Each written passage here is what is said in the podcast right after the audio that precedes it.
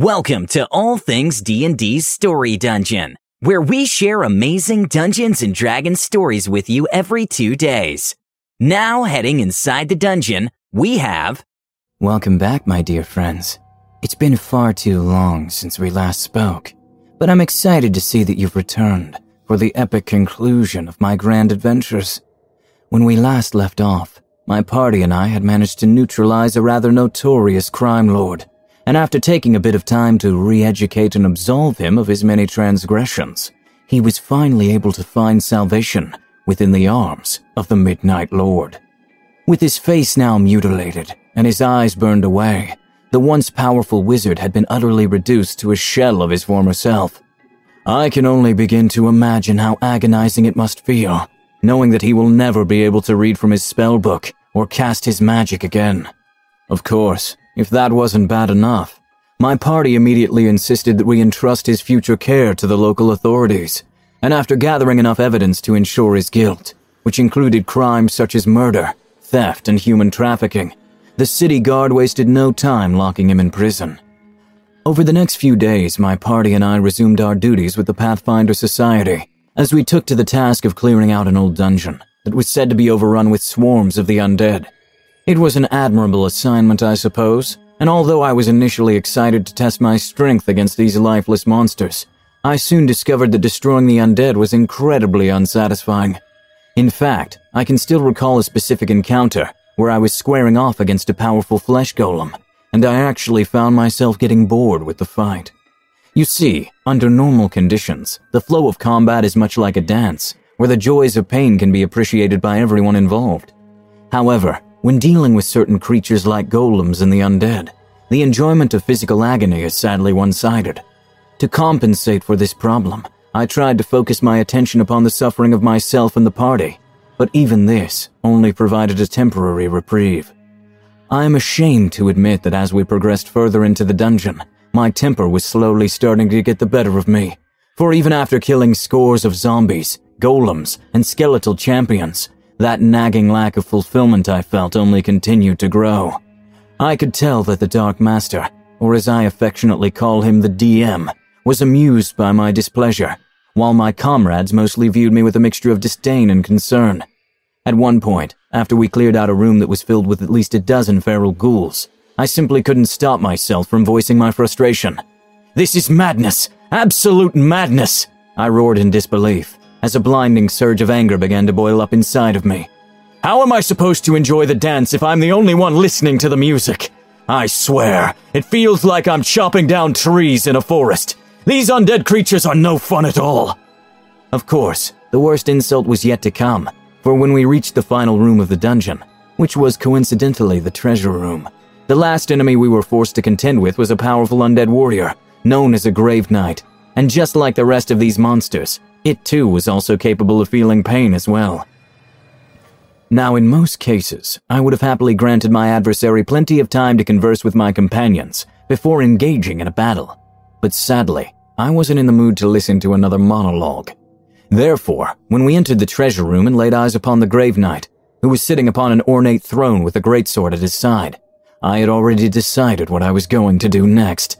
Just as the Grave Knight began to rise up from his seat, I calmly walked forward without saying a word, and after calling upon the winds of fate and rolling for my attack, I promptly slammed my fist into the undead monster's jaw. "Did you feel that, you brainless puppet?"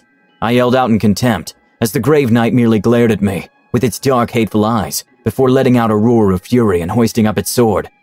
"Fine then, I guess I'll just settle for your emotional pain instead." Although it took a considerable amount of effort, my party and I eventually managed to overwhelm the vile creature and send its wretched soul back into the abyss. However, before we could celebrate our victory, our war priest proceeded to inform us that in order to truly kill the Grave Knight, we would need to ensure that its armor was completely destroyed as well. Apparently, even in defeat, the undead creature continued to mock me. After tending to our wounds and gathering up the loot, my party and I returned to the city with the unholy armor in tow. Our current plan was to purchase several scrolls of the Disintegrate spell in order to dispose of the Grave Knight for good. But to be honest, I really wasn't interested in dealing with the problem any further. Battling the undead had all but drained me of my patience, and I knew that watching a suit of armor being melted into dust wasn't going to help improve my mood either. Therefore, when we arrived back in town, I decided to pay a visit to one of the local drinking pubs while my comrades restocked their supplies and upgraded their equipment. I figured that a strong drink in the company of a beautiful woman would be the perfect remedy for my battle-weary mind. Yet when I arrived at the brothel and greeted the headmistress, I was promptly informed that the doors of this particular establishment would never be open for a Cuthite like me. Apparently, the rumors regarding my devotion to Zon-Kuthon had spread very fast indeed. And it turns out that not many people were willing to tolerate a worshipper of the Midnight Lord. The headmistress then went on to explain that every tavern and brothel in the city had placed me on a blacklist, which essentially meant that none of them would be willing to provide me with service. As you can imagine, I didn't exactly take this news very well, and after rolling on the winds of fate to test my diplomacy, I sadly bungled any hope of negotiating with the headmistress. With a snap of her fingers, the woman quickly summoned two of her bodyguards to escort me out of the building, and for the briefest of moments, I idly considered taking out my frustrations on the two hapless brutes who were preparing to throw me out. However, rather than giving in to this temptation, I decided to cooperate and leave the brothel in peace. For while I was confident that I could easily defeat the bodyguards in combat, I honestly wanted to save my anger for a much more worthy encounter. Besides, I really couldn't fault the bodyguards for simply doing their job, and I didn't want to ruin my reputation as a respectable gentleman among the community. Of course, with that being said, if I didn't get the chance to hurt someone soon, I feared that I might start becoming a little unhinged. Thankfully, the magic item shops were more receptive to my company, and after purchasing a few helpful trinkets, I decided to retire for the evening, back at my room at the Pathfinder Lodge. However, upon returning to my chambers, I discovered that a curious letter was waiting for me in my mailbox, stating that my presence was requested at the jailhouse at the earliest possible convenience. With my curiosity piqued, and with no other pressing issues at hand, I promptly wasted no time in heading over to the prison.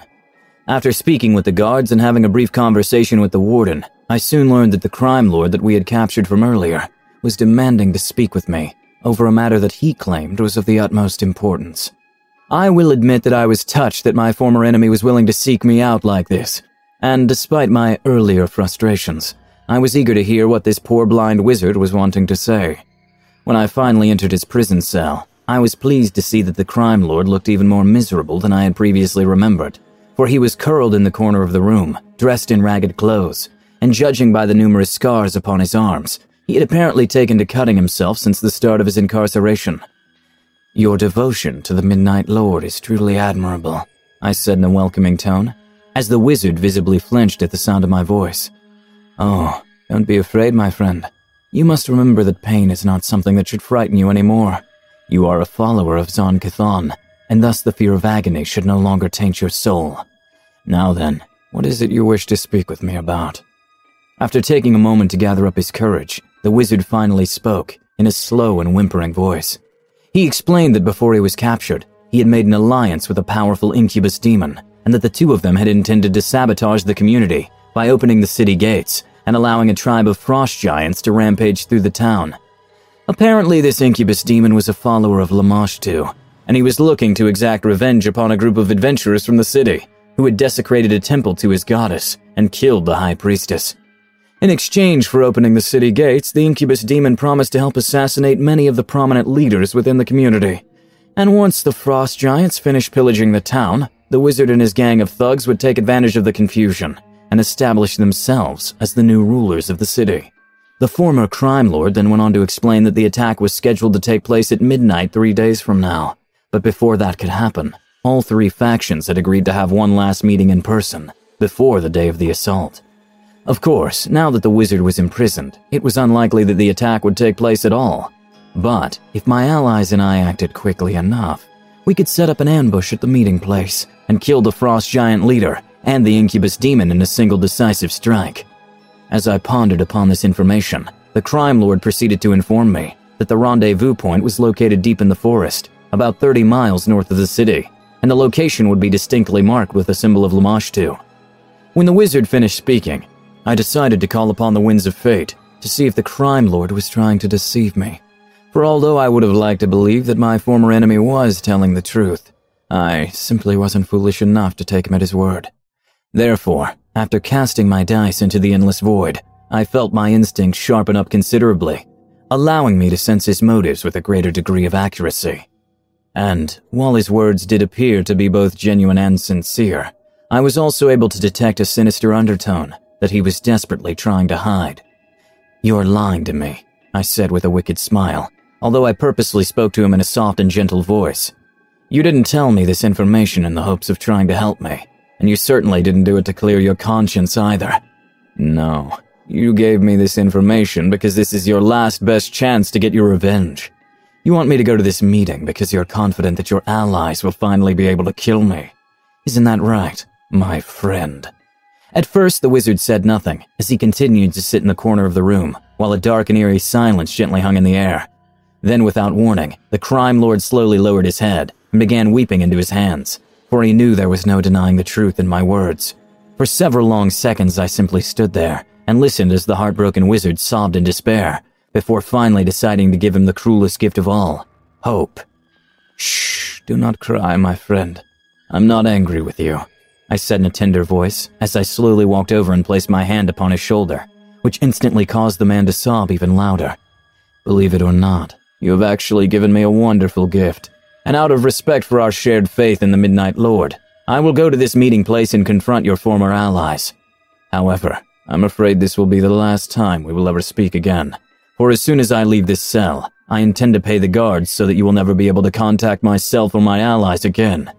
You will never know if we survived or died from this fateful encounter, and I hope that this knowledge haunts you for the rest of your natural life. So goodbye, my dear friend, and I pray that Zon-Kuthon continues to grant you his mercy." After giving the wizard's shoulder one last comforting squeeze, I politely excused myself and exited the room, ignoring the broken sobs that followed in my wake. From there, I quickly paid a visit to the warden of the prison and offered him 100 gold pieces to permanently place the crime lord into solitary confinement, ensuring that he would never be able to contact the outside world again. With all of that out of the way, I immediately set my sights on tracking down my allies and bringing them up to speed on all that I had learned.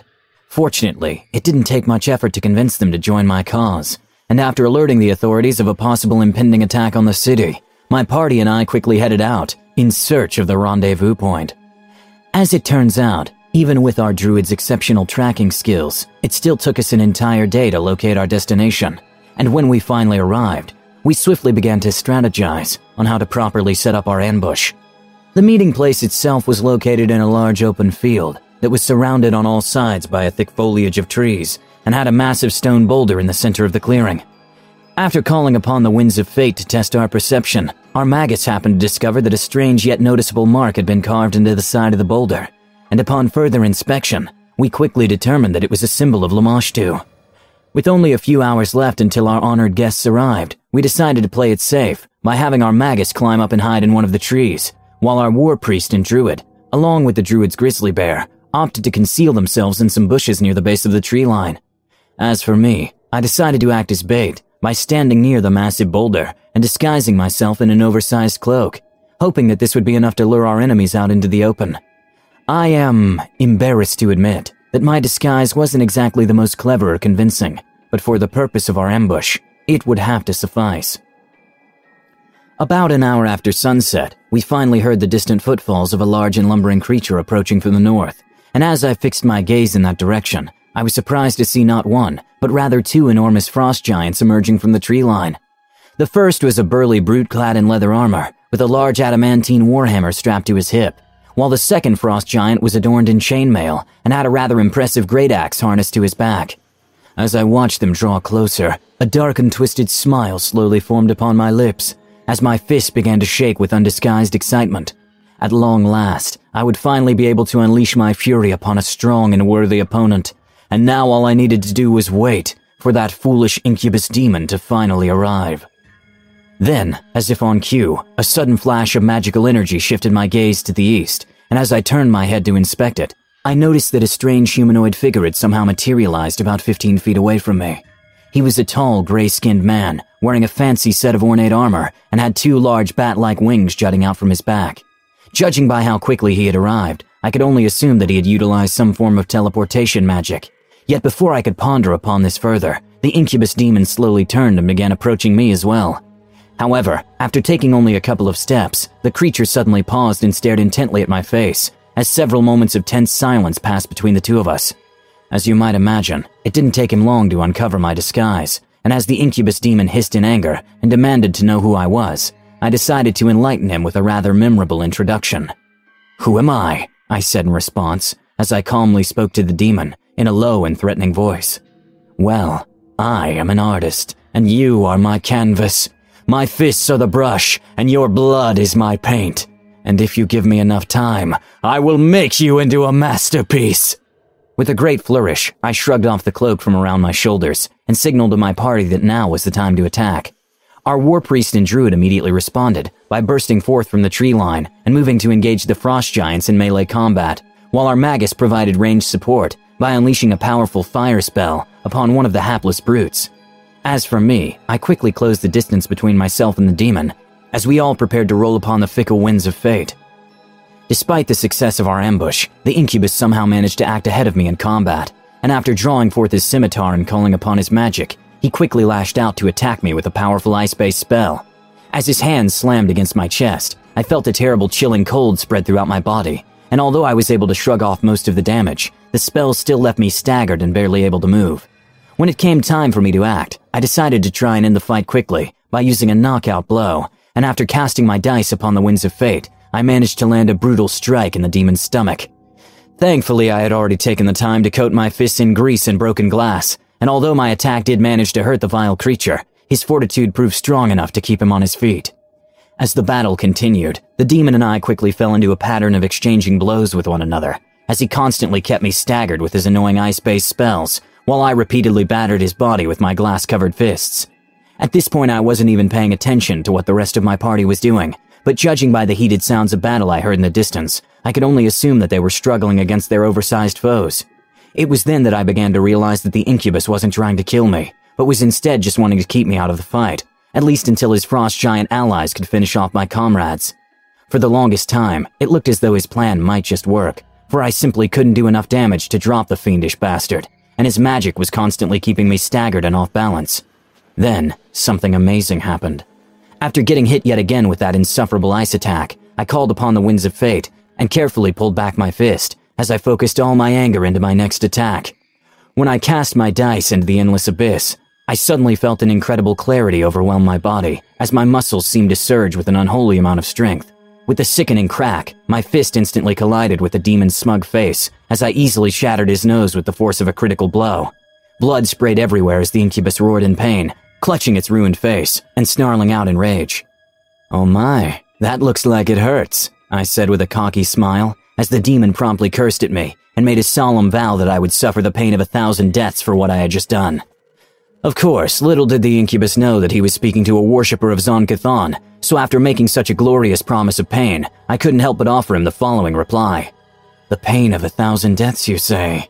Don't tease me."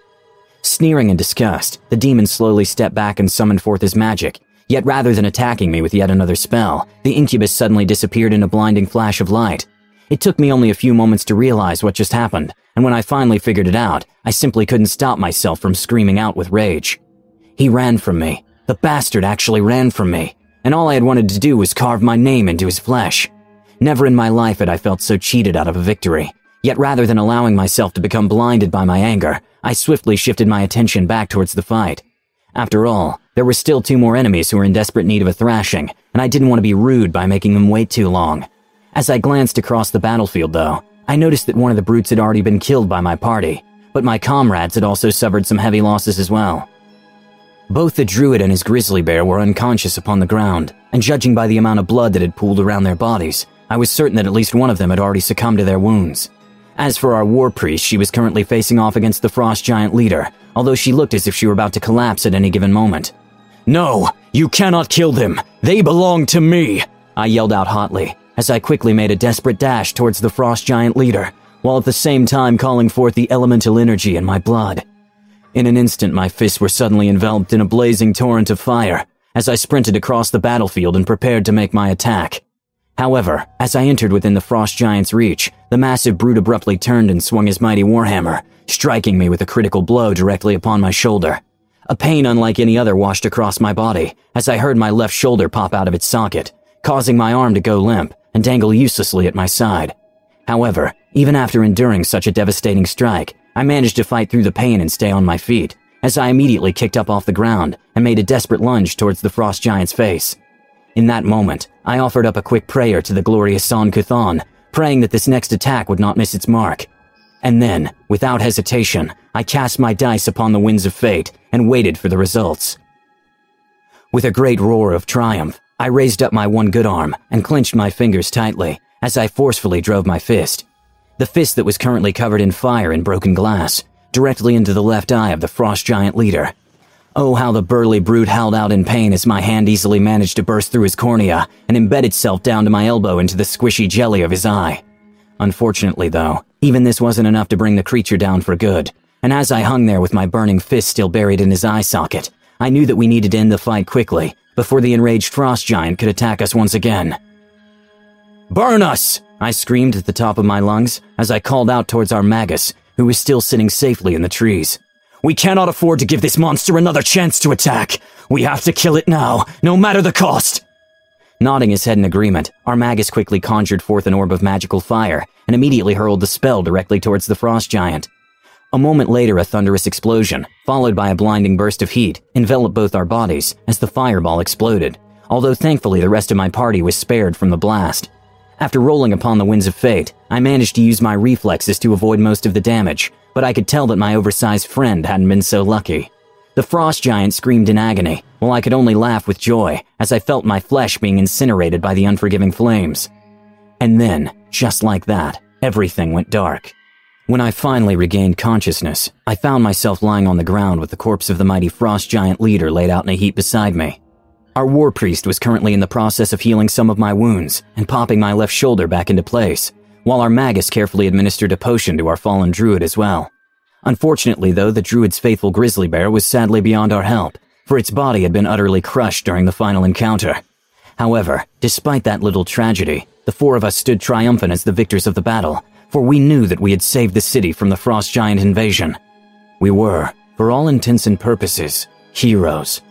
After burying the druid's grizzly bear and resting up for the night, my party and I wasted no time in heading back into town. Yet as we entered through the city gates, we did not receive the hero's welcome that most might expect. There were no cheering crowds, nor mobs of grateful citizens, for aside from the city guard, no one else was even aware of the incredible disaster that we had just averted. Instead, the people of the city went about their daily lives, blissfully ignorant of all that we had done. "The great Zon-Kuthon has smiled upon us again. For not only has he blessed us with the terrible pain of loss, but he has now also enlightened us with humility as well," I said in a grateful voice, as my companions merely scowled at me before slowly walking away. Not long after that, my party and I finally decided to go our separate ways, for although we had accomplished much during our time together, we figured that we were long overdue for a nice little vacation, and we still had many goals that we wished to pursue on our own. From what I remember, our Magus and war priest traveled to the east in search of rare artifacts and unexplored dungeons, while our druid returned to his home in the forest and decided to become an instructor for the next generation of druids. And as for myself, well, let's just say that the trappings of the city no longer hold my interest, so I've decided to try and travel abroad and seek out new adventures to keep me entertained. Besides, I still have an incubus demon running around on the loose, and I would hate to let such a cowardly creature escape the merciful touch of the glorious Midnight Lord. Perhaps if I am really lucky, I will also find a beautiful woman to join me on my journey, for I would love to have the company of an alluring companion who enjoys the open road and isn't afraid of a danger. After all, while the cold pain of loneliness is certainly refreshing, it's nice to have someone else who can share your burdens as well. In any case, before I let you go, I would like to thank you all again for taking the time to sit down and listen to my story. I hope I was able to leave a memorable impression upon you, and if you enjoyed yourself, then I am grateful for your affection. And even if you did not, then I can assure you that your hatred is appreciated all the same. I do not know if our paths will ever cross again, but even if they do not, I am glad that I was given the chance to be a part of your life. Just remember, though, true strength is never measured by how much pain you can give to others, but rather by how much pain you can learn to endure. We all suffer together, each and every day, But if you're brave enough to conquer your fears, then nothing in this world will ever be able to hurt you. So please, enjoy your suffering and revel in your grief. And if you can learn to overcome your burdens, then perhaps one day your story will surpass even mine. With deepest regards, Zaldan. Thanks for listening to All Things D&D's Story Dungeon. We'd love to have you subscribe and review us on iTunes and Spotify. Until next time.